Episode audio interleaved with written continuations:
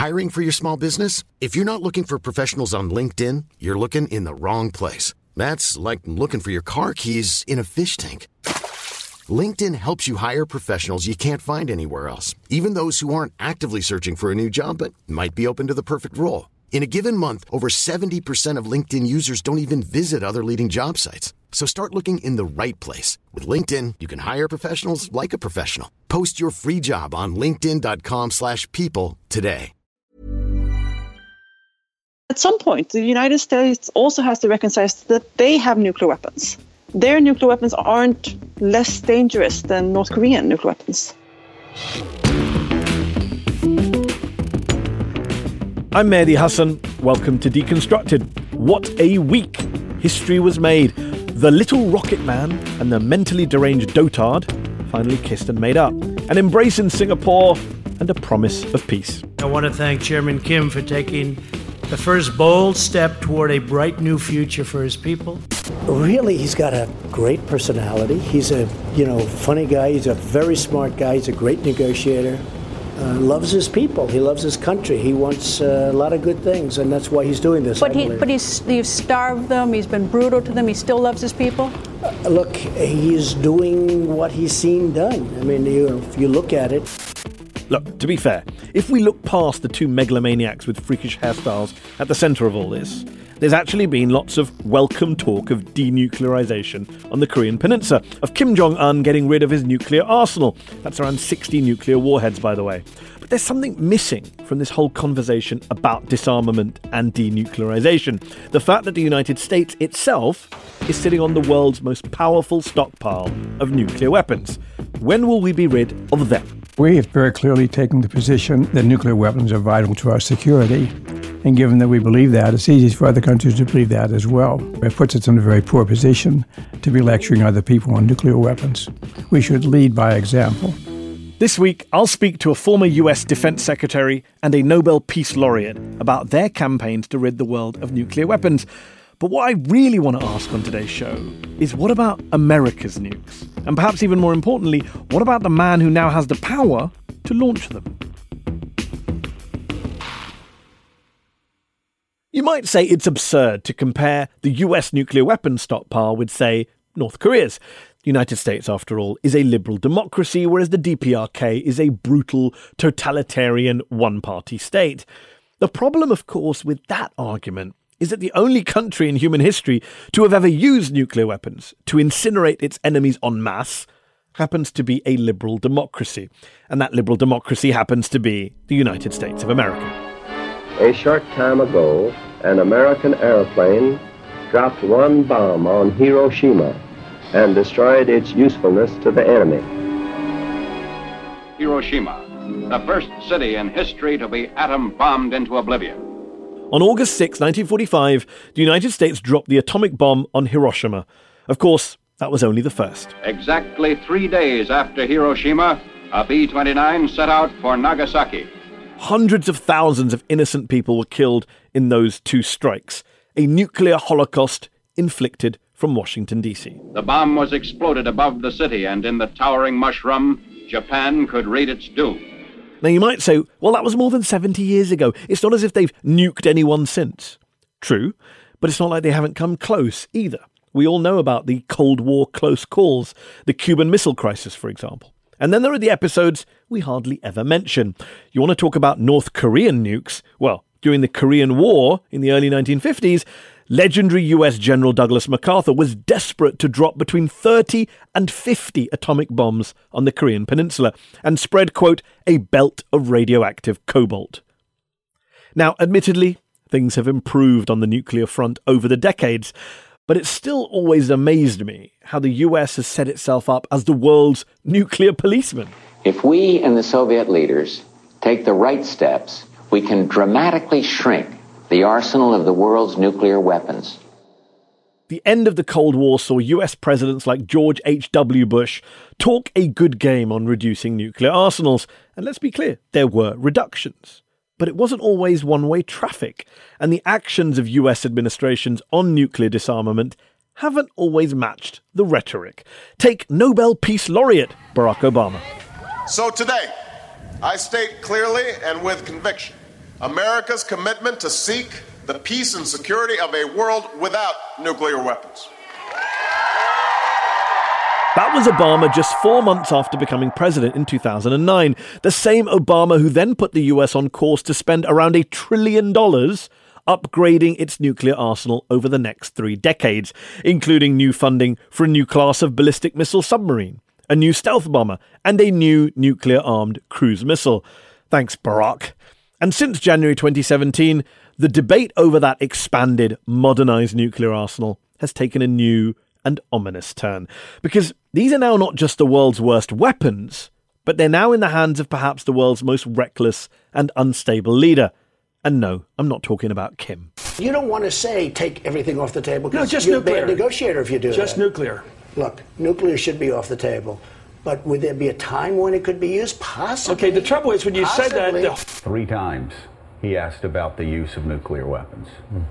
Three times he asked at one point, if we have them, why can't we use them? If Donald J. Trump having his finger on the nuclear button and demanding a tenfold increase in US nukes, by the way, doesn't make you want to think again about the dangers of a US nuclear weapon stockpile, about the huge threat that US nuclear bombs pose to world peace and to the future of all of humanity, then nothing will. At the beginning of this year, the Bulletin of Atomic Scientists suggested the world had moved closer to an existential catastrophe by moving their famous symbolic doomsday clock to two minutes away from midnight, a 30 second jump from last year and the closest the planet has been to midnight since 1953. Oh, and they didn't make any bones about why they did it. We considered at length the lack of predictability in how the United States is thinking about the future and future use of its own nuclear weapons, and unpredictability that it is embodied in statements and tweets by the President of the United States. Yet just a few weeks later, the Trump administration released a new nuclear posture review document, which basically lowers the bar for nuclear war. Yeah, lowers it in two key ways. Number one, for the first time, the Trump administration wants the United States to be able to retaliate with a nuclear strike against a non nuclear and perhaps even non military attack on US infrastructure, even a cyber attack, perhaps. Yeah, a nuclear strike that could kill hundreds of thousands, if not millions. Number two, Trump's nuclear posture review document calls for the development of a new generation of so called low yield nuclear weapons. And guess what they do? They make it easier to launch a nuclear war because they're low yield. They only kill a few hundred thousand, not a few million. They're for the battlefield, not for wiping out entire cities. These low yield nukes, in the words of one retired senior army officer, could provide Trump and his successors with a kind of gateway drug to nuclear war. And yet, despite all that, this is still a subject that gets so little attention. When are our politicians, when are the folks on cable news going to start talking about any of this? It's the nuclear elephant in the room. We're petrified by North Korea's nukes. We obsess over Iran's hypothetical nukes. We worry about the prospect of a nuclear conflict between India and Pakistan. We don't like the idea of Vladimir Putin having nukes. But what about the very real and present danger posed to all of humanity by America's 6,500 nuclear warheads? And what about the fact that those nukes, which could destroy the world several times over, make this planet uninhabitable, could be launched in a matter of minutes without congressional approval or Pentagon authorization by a president whose name is Donald J. Trump.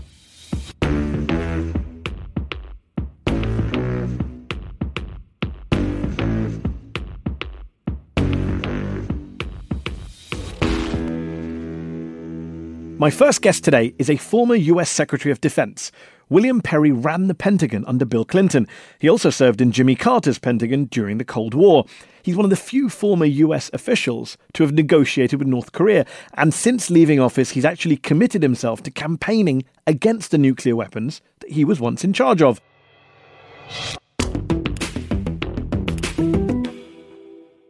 William Perry, thanks for joining me on Deconstructed. I'm happy to. Uh, it's more than 10 years since you and former Secretaries of State George Shultz and Henry Kissinger and former Senator Sam Nunn wrote your now famous joint op ed in the Wall Street Journal headlined A World Free of Nuclear Weapons. More than a decade later, not only do you have North Korea now as a ninth country to possess nukes, but also your own country, the United States, is modernizing and expanding its nuclear arsenal, building a new generation of low yield nukes. Is the world, including the United States, heading in the wrong direction on nuclear weapons, in your view? Yes, it is. We're actually going backwards now. For a few years after we wrote our op ed, there was a significant improvement, maybe three or four years. But for the last six or seven years, we've been going in exactly the wrong direction. Is there a good reason for the United States to still possess, in your view, in 2018, a stockpile of around, I think, 6,500 nuclear warheads, when according to a new study out this week, even 100 nukes would be enough to destroy the entire planet and end the human race? The number of nuclear weapons we have and that the Russia has uh, are of substantial overkill, uh, maybe by a factor of 100. And yet, both we and Russia rebuilding the Cold War nuclear arsenal now at an enormous cost and at a great danger. Do you think the risk of accidentally going to nuclear war is increased given you have a personality like Donald J. Trump now with his finger on the button? He's not exactly the most uh, reliable or sober of figures when it comes to such issues. Actually, my concern about either the United States or Russia accidentally start a war is it really irrespective of who the president is. It's, it's, the system itself is set up so that it's possible for mistakes to be made that, that could go all the way to a war. For example, we have a still have the possibility of a false alarm setting off a nuclear war. We had three of those during the Cold War, and in each case we were, uh, managed to stop just before the decision to launch, but it was a very close call in at least one of those cases that could have happened, even with the president with a good temperament and a good and a good background. Do you think that the United States uh, possessing this massive stockpile of warheads and being the only country in history to actually use nuclear weapons makes it difficult for other countries, not just Russia, but countries like North Korea or Iran, to take seriously lectures from US presidents about the need for nuclear disarmament, about the threat posed by nuclear weapons. Some would say it's hypocritical mm. for the US to be trying to be the nuclear policeman. Where do you stand on that? Well, we have very clearly taken the position that nuclear weapons are vital to our security. And given that we believe that, it's easy for other countries to believe that as well. So, no, it puts us in a very poor position to be lecturing other people on nuclear weapons. We should lead by example. And on North Korea, you are one of the few former senior US officials to meet and negotiate with North Korean officials. Back in 1999, I believe, almost a decade ago, when you were Bill Clinton's, shortly after you were Bill Clinton's defense secretary, uh, you went to Pyongyang to talk denuclearization. And we know how that worked out. Earlier this year, you said you had, quote, a high degree of skepticism that North Korea will really negotiate away the nuclear arsenal it now has because you said they see it as a form of regime survival. Did anything you saw or heard earlier this week in Singapore with that historic meeting between Kim and Donald Trump, did that, did anything change your mind? Do you think North Korea is now about to give up its nukes as Trump claims? Well, I was happy for the meeting. I was happy to see the leaders talking to each other instead of shouting insults at each other. Because when the shouting in insult mode, that increases the likelihood of some kind of a blundering into a war.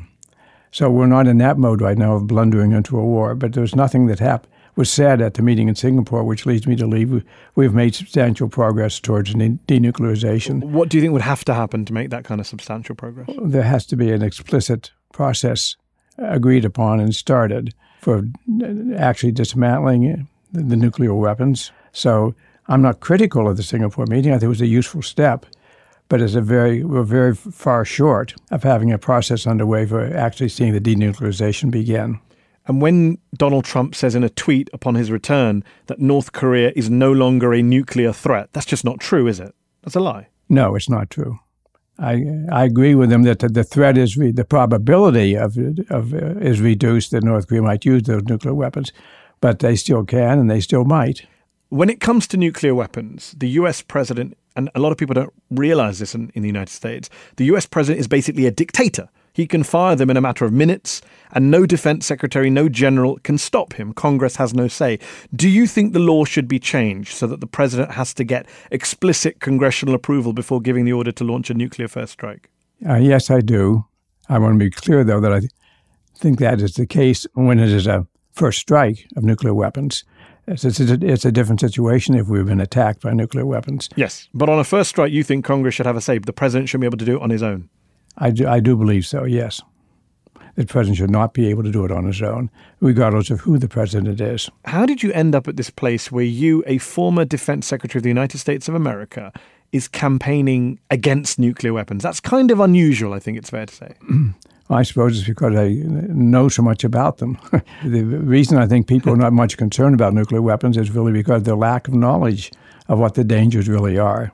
I understand fully what the dangers are, and what I'm doing is trying to acquaint other people with those dangers. Whatever benefits we may get from them, in my mind, are erased. When you're ready to pop the question, the last thing you want to do is second guess the ring. At Bluenile.com, you can design a one of a kind ring with the ease and convenience of shopping online. Choose your diamond and setting. When you find the one, you'll get it delivered right to your door. Go to Bluenile.com and use promo code LISTEN to get $50 off your purchase of $500 or more. That's code LISTEN at Bluenile.com for $50 off your purchase. Bluenile.com code LISTEN.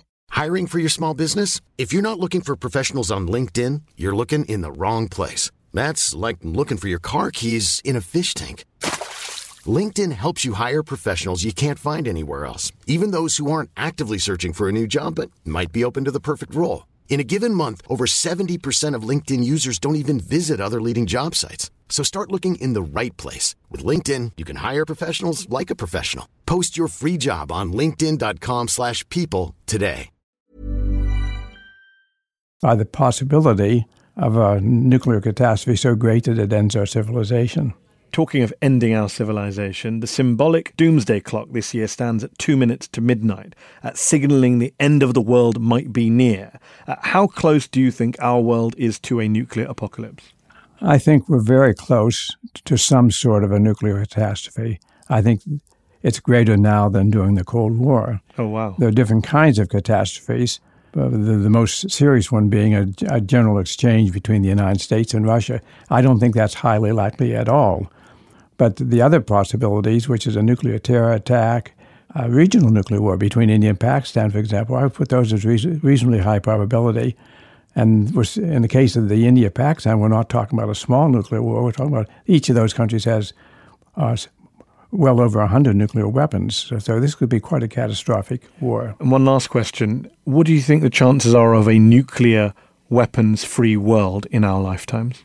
Not in, not in my lifetime. We're very far from that right now. We've, in my, I believe we've moved backwards in the last 10 years in regard to that. But what we can focus on are reducing the number of nuclear weapons and, more importantly, taking the actions that, that lower the danger of one of these accidents or catastrophes happening. People don't understand the danger, and because they don't understand the danger, we don't have the political will to take those actions.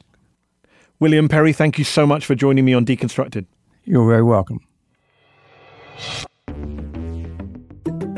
That was former Defense Secretary William Perry. He says that it's just not realistic to believe that the United States, Russia, or others will give up all their nuclear weapons anytime soon. My next guest, though, has devoted her career to trying to make sure that happens. Beatrice Fihn is the director of the International Campaign to Abolish Nuclear Weapons, or ICAN, which was awarded the Nobel Peace Prize in 2017. Beatrice Fihn, thanks for joining me on Deconstructed. Thank you very much for having me. Um, Beatrice, you've said in the past that, quote, any nuclear weapon anywhere possessed by any nation is an unacceptable threat to all nations.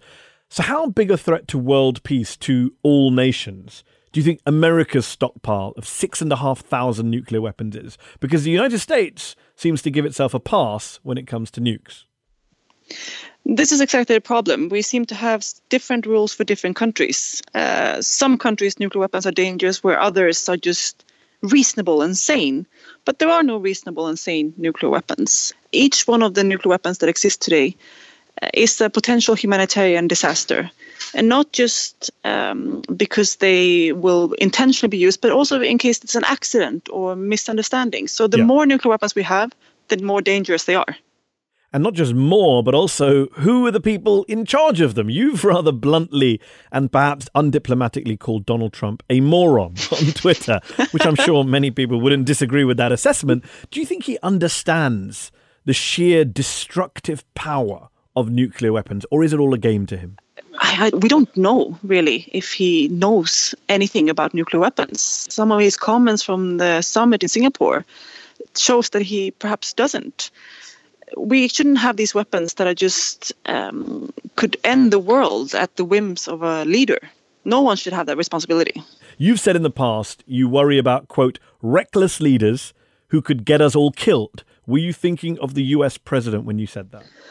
One of them, of course. There are nine countries that have nuclear weapons, and obviously the United States has some of most of them, uh, together with Russia, and uh, he can use them on his own authorization. No one can stop him if he wants to use them. That's really dangerous. But someone who is quite unpredictable uh, seems to take offense.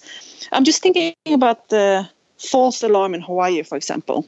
The alert that sent a wave of fear across Hawaii was sent by an employee who thought the threat was real. What would he have done if that false alarm had gone to him? Would he have immediately authorized the use of nuclear weapons? Would he have gone to war with North Korea? So we don't have faith in Donald Trump necessarily to do the right thing or the correct thing when it comes to nukes, but surely as someone who campaigns for the abolition of nuclear weapons, you must have welcomed the summit in Singapore on Tuesday morning. Trump and Kim talking denuclearization might only be a first shaky step in a very long process, but it's a good first step, isn't it? No matter how much we may justifiably lack faith in both Trump and Kim. Absolutely. I think that anything that isn't threatening to start nuclear war is an improvement. Then, of course, we still haven't solved some of the outstanding problems. And I hope that there won't be a big backlash when we get into the detailed negotiations and realize that we are they are still quite far apart with each other on what denuclearization of the Korean Peninsula means. And at some point, the United States also has to recognize that they have nuclear weapons. Their nuclear weapons aren't less dangerous than North Korean nuclear weapons. That's very true. Uh, one of the main goals of your organization, ICAN, the International Campaign to Abolish Nuclear Weapons, is to lobby the nations of the world to sign up to the Treaty on the Prohibition on Nuclear Weapons. Explain what that treaty does and why you think it's so important.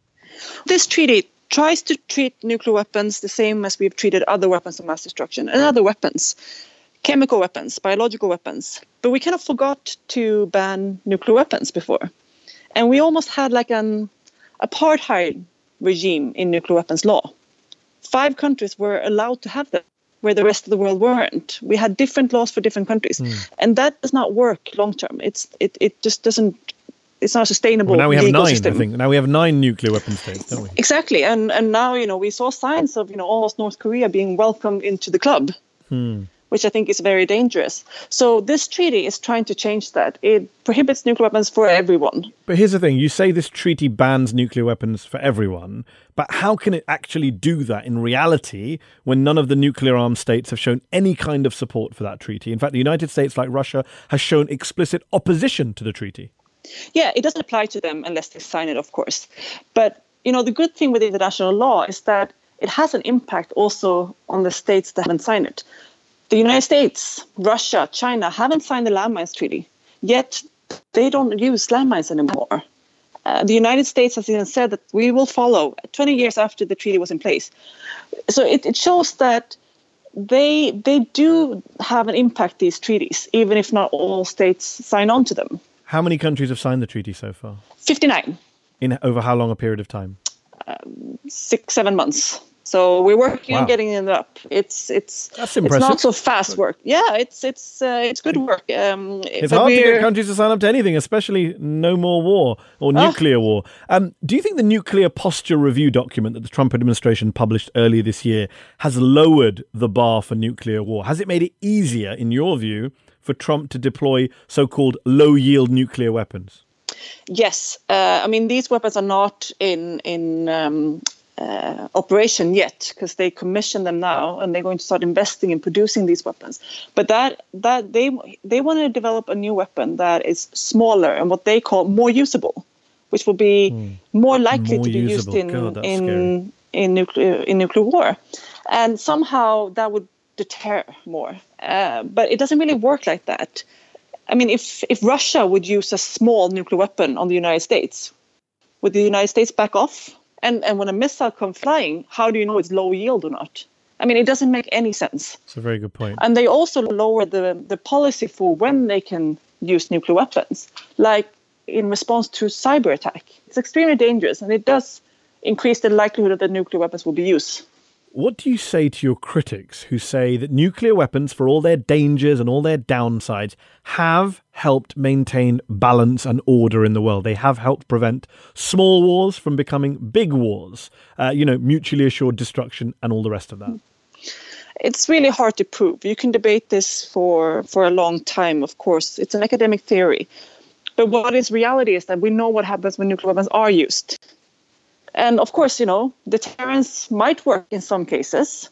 I mean, I could bury landmines in my garden and say it deters burglars. Doesn't make it a good idea because when it fails, it fails really, really badly. And what about those of your critics who say, look, your goals are noble, they're laudable, but that you're naive? It's just never going to happen. The complete elimination of nuclear weapons in a world as divided and conflicted as this one is just a fantasy. Well, we've done huge things, huge accomplishments in the world. Um, I mean, we developed human rights. Uh, we ended slavery. Women got the right to vote. We we make progress as a world community. There were things that we did uh, 50 years ago that are unacceptable today. I mean, just I mean, we like to think about it as smoking. Do you remember? It wasn't that long ago, but people just smoked inside, in offices, in restaurants, and then we banned it inside we didn't make all the smokers stop immediately, but we banned it inside. And now, just very quickly afterward, it would it seemed completely unacceptable. Can you imagine we did that? We don't do that anymore. It can be the same with nuclear weapons. We used to have chemical weapons. On that note, since you've raised the issue of smoking and you've raised the issue of chemical weapons, both things have been delegitimized, I think is what you're saying. Mm. You know, we now look at smoking as something horrific, especially around children indoors, etc. We look at chemical weapons in the field of warfare as something which is a, you know, banned, it's beyond the pale, uh, mm. it's evil. How do we get people, how practically do we get people, governments, the world to see nuclear weapons as something equally evil immoral, beyond the pale? Well, we get them to join the Treaty on the Prohibition of Nuclear Weapons. It starts with the law, but it, it is also a cultural shift. And for us, I mean, we promoted this treaty and we chose this as a strategy because we think that a treaty and the law is a really also effective way of changing the culture, hacking the culture in a way. We need to change perception about this weapon from something that is associated with power and prestige to something that is horrific and nobody wants to be connected to. If you had to predict which of the nine nuclear armed states would be the first to join up to your treaty on a prohibition on nuclear weapons, which one do you think it would be? I think we could get North Korea if it's a part of, uh, you know, South Korea joining it and, and part of a peace deal in the it's Korean kind of Peninsula. depressing that I say nine and you say North Korea, not kind of France or the UK or any of the Western democracies. Yeah. Well, I think, I mean, wow. I think France might be the last one.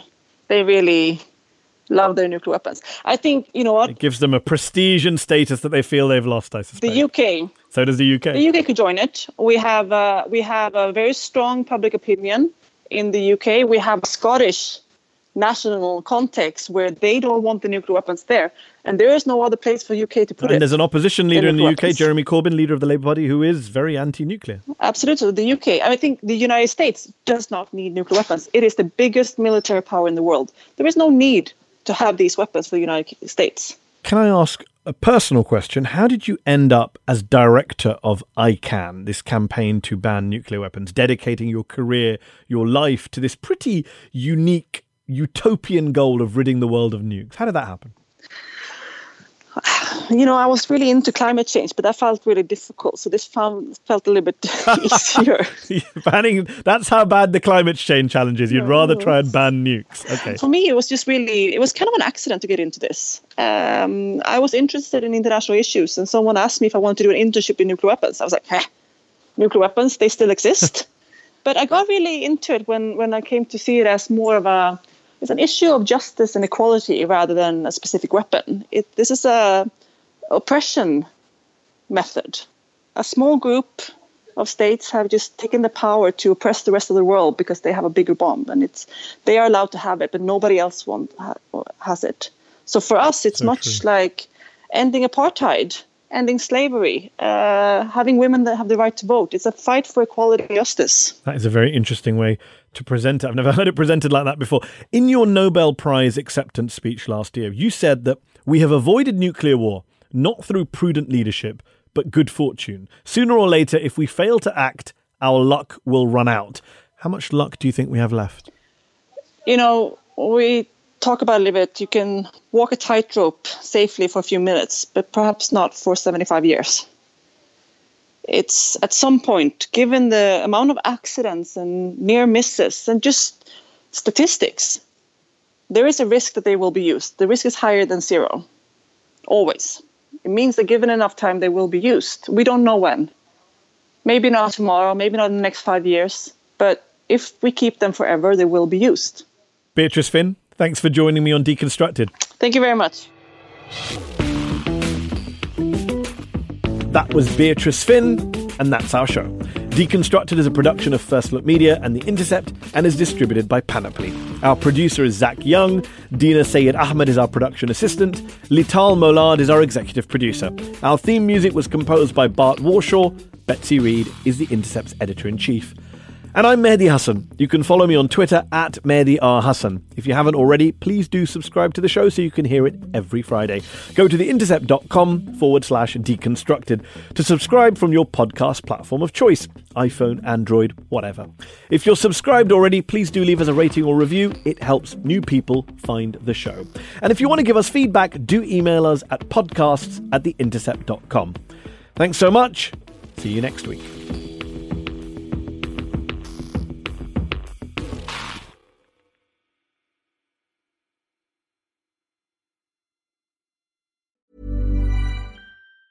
Normally, being a little extra can be a bit much, but when it comes to healthcare, it pays to be extra. And United Healthcare makes it easy with Health Protector Guard fixed indemnity insurance plans. Underwritten by Golden Rule Insurance Company, they supplement your primary plan, helping you manage out of pocket costs without the usual requirements and restrictions like deductibles and enrollment periods. So when it comes to covering your medical bills, you can feel good about being a little extra. Visit uh1.com to find the Health Protector Guard plan for you. Hi, I'm Daniel, founder of Pretty Litter. Did you know cats tend to hide symptoms of sickness and pain? I learned this the hard way after losing my cat, Gingy. So I created Pretty Litter, a health monitoring litter that helps detect early signs of illness by changing colors, saving you money and potentially your cat's life. Pretty Litter is veterinarian developed, and it's the easiest way to keep tabs on your fur baby's health right at home. Go to prettylitter.com and use code ACAST for 20% off your first order and a free cat toy. Terms and conditions apply. See site for details. Cool fact a crocodile can't stick out its tongue. Also, you can get health insurance for a month or just under a year in some states. United Healthcare short term insurance plans, underwritten by Golden Rule Insurance Company, offer flexible, budget friendly coverage for you. Learn more at uh1.com.